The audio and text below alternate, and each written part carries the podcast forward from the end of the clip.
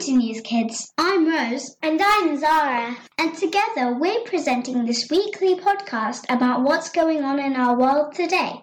Each week we cover top stories across world news, politics, science, technology, entertainment, and arts.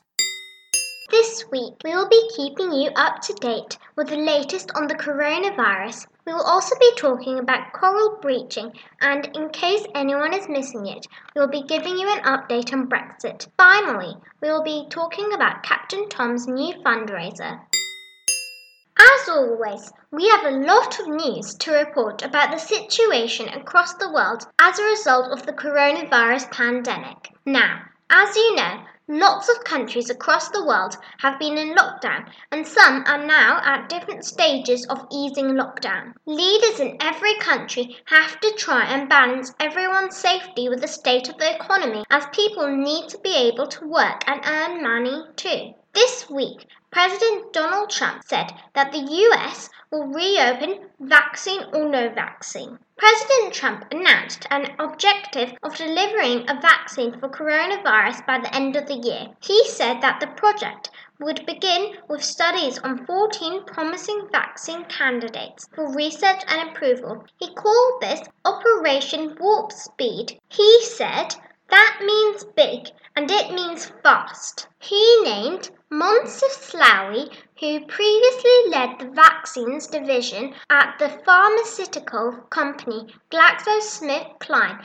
to lead the mission along with General Gustav Perna, who oversees distribution for the US Army. Lots of people think that a vaccine is the only thing that will give people the confidence in fully reopening the economy. However, President Trump made it clear that he didn't want people to think that reopening the economy is dependent on a vaccine. He also thought that schools would be back in the autumn, or fall, as they say in America. However, Dr. Anthony Fauci, who serves on the coronavirus task force, thought that might be a bridge too far to reopen schools in the autumn. Dr. Fauci and some other experts have also suggested that a vaccine would take a year to develop. Meanwhile, in the UK, as restrictions are eased, scientists carrying out a study by the University of Warwick have urged caution, saying that the UK is in the experimental phase, and if restrictions are eased too quickly, that would cause a sizable second epidemic wave, which of course nobody wants. The study revealed the short term measures that could be considered safe. So, things like reopening non essential shops and businesses only where social distancing can be put into place, those who can work at home for the foreseeable future,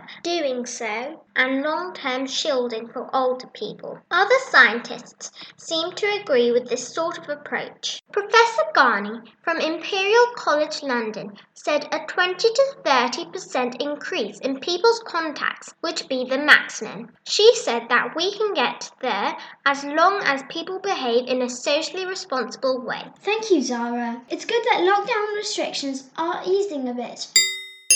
Did you know that in the UK, Boris Johnson has said that he is preparing a new strategy to tackle obesity as part of the fight against coronavirus? This has been after his own stay in hospital, and Mr. Johnson is understood to think that the reason that he ended up in intensive care was because of his weight. Research has shown that being obese doubles the risk of needing hospital treatment for the coronavirus, and according to the Times newspaper, about one in three British adults is clinically obese. Obesity is also a risk factor for other health problems such as diabetes and heart disease, which are also thought to increase the severity of COVID 19. This week, Figures released by the National Health Service in England showed that a quarter of coronavirus patients who have died in hospitals in England had diabetes. Mr. Johnson believes that this is the time for the government to remind people that they need to lead healthy lives. He thinks it's a good moment to get Britain on its bike. Well, Rose, I think this pandemic has really made everyone think about what they need to do to keep themselves healthy. Everyone has to rely on their own immune system against the virus, so we have to do whatever we can to keep our immune system strong.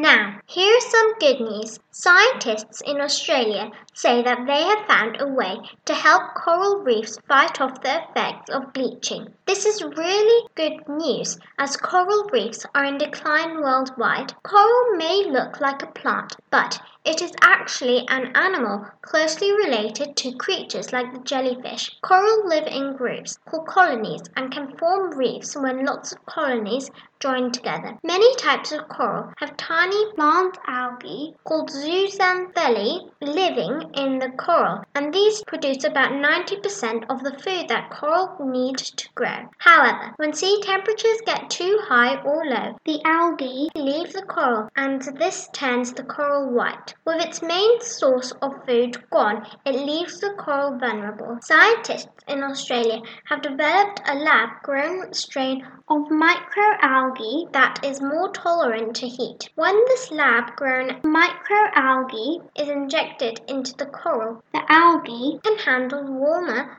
water better. The scientists believe that their findings might help in the effort to restore the coral reefs. This is a really important development. Earlier this year, the Great Barrier Reef in Australia suffered a mass bleaching event, which was the third in just five years. Have you ever seen the Great Barrier Reef, Rose? Well, Zara, I've never had the opportunity to. Have you seen it, Zara? I did on my trip to Australia a couple of years ago. I remember seeing a lot of white reefs, but I did see some coloured ones too. It sounds amazing, Zara. I'd love to go and see it one day. Zara, with all this news about coronavirus, you know what we haven't heard much about recently?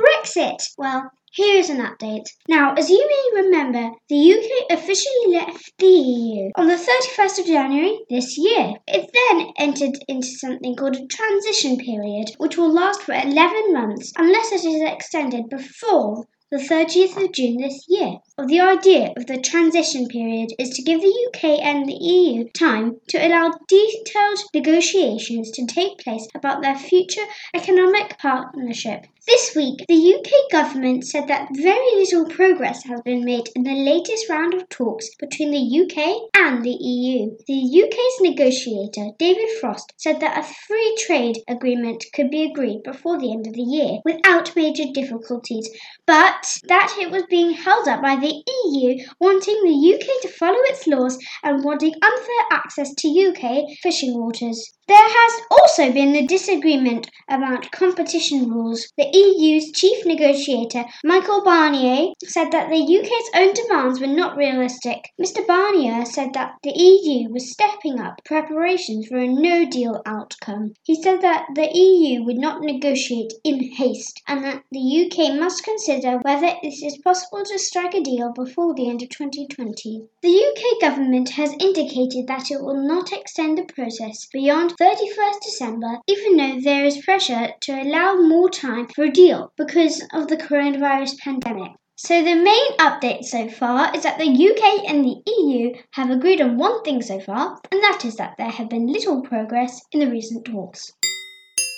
Thank you, Rose. I hadn't thought about Brexit in a very long time and had almost forgot all about it. I miss Brexit updates. They are better than coronavirus updates. I have a really nice news story next, though. Do you remember covering the story about Captain Tom Moore, who is aged 100 and recently raised millions of pounds for the National Health Service in the UK? I believe he raised more than 32 million pounds in the end by walking 100 laps of his garden. Well, his fundraising efforts are not over yet. This week, Captain Moore said that he hoped to inspire the next generation of heroes by releasing a children's picture book telling the story of his life. The book will be released in the autumn this year, as well his autobiography, which is called Tomorrow Will Be a Good Day. Money raised from the sale of the books will go to Captain Moore's charity, which is called the Captain Tom Foundation. The charity will help tackle loneliness and support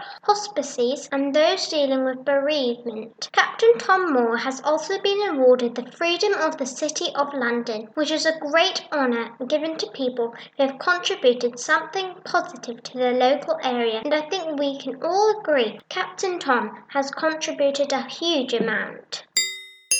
That's all for this week. I hope you enjoyed our show and thank you for listening.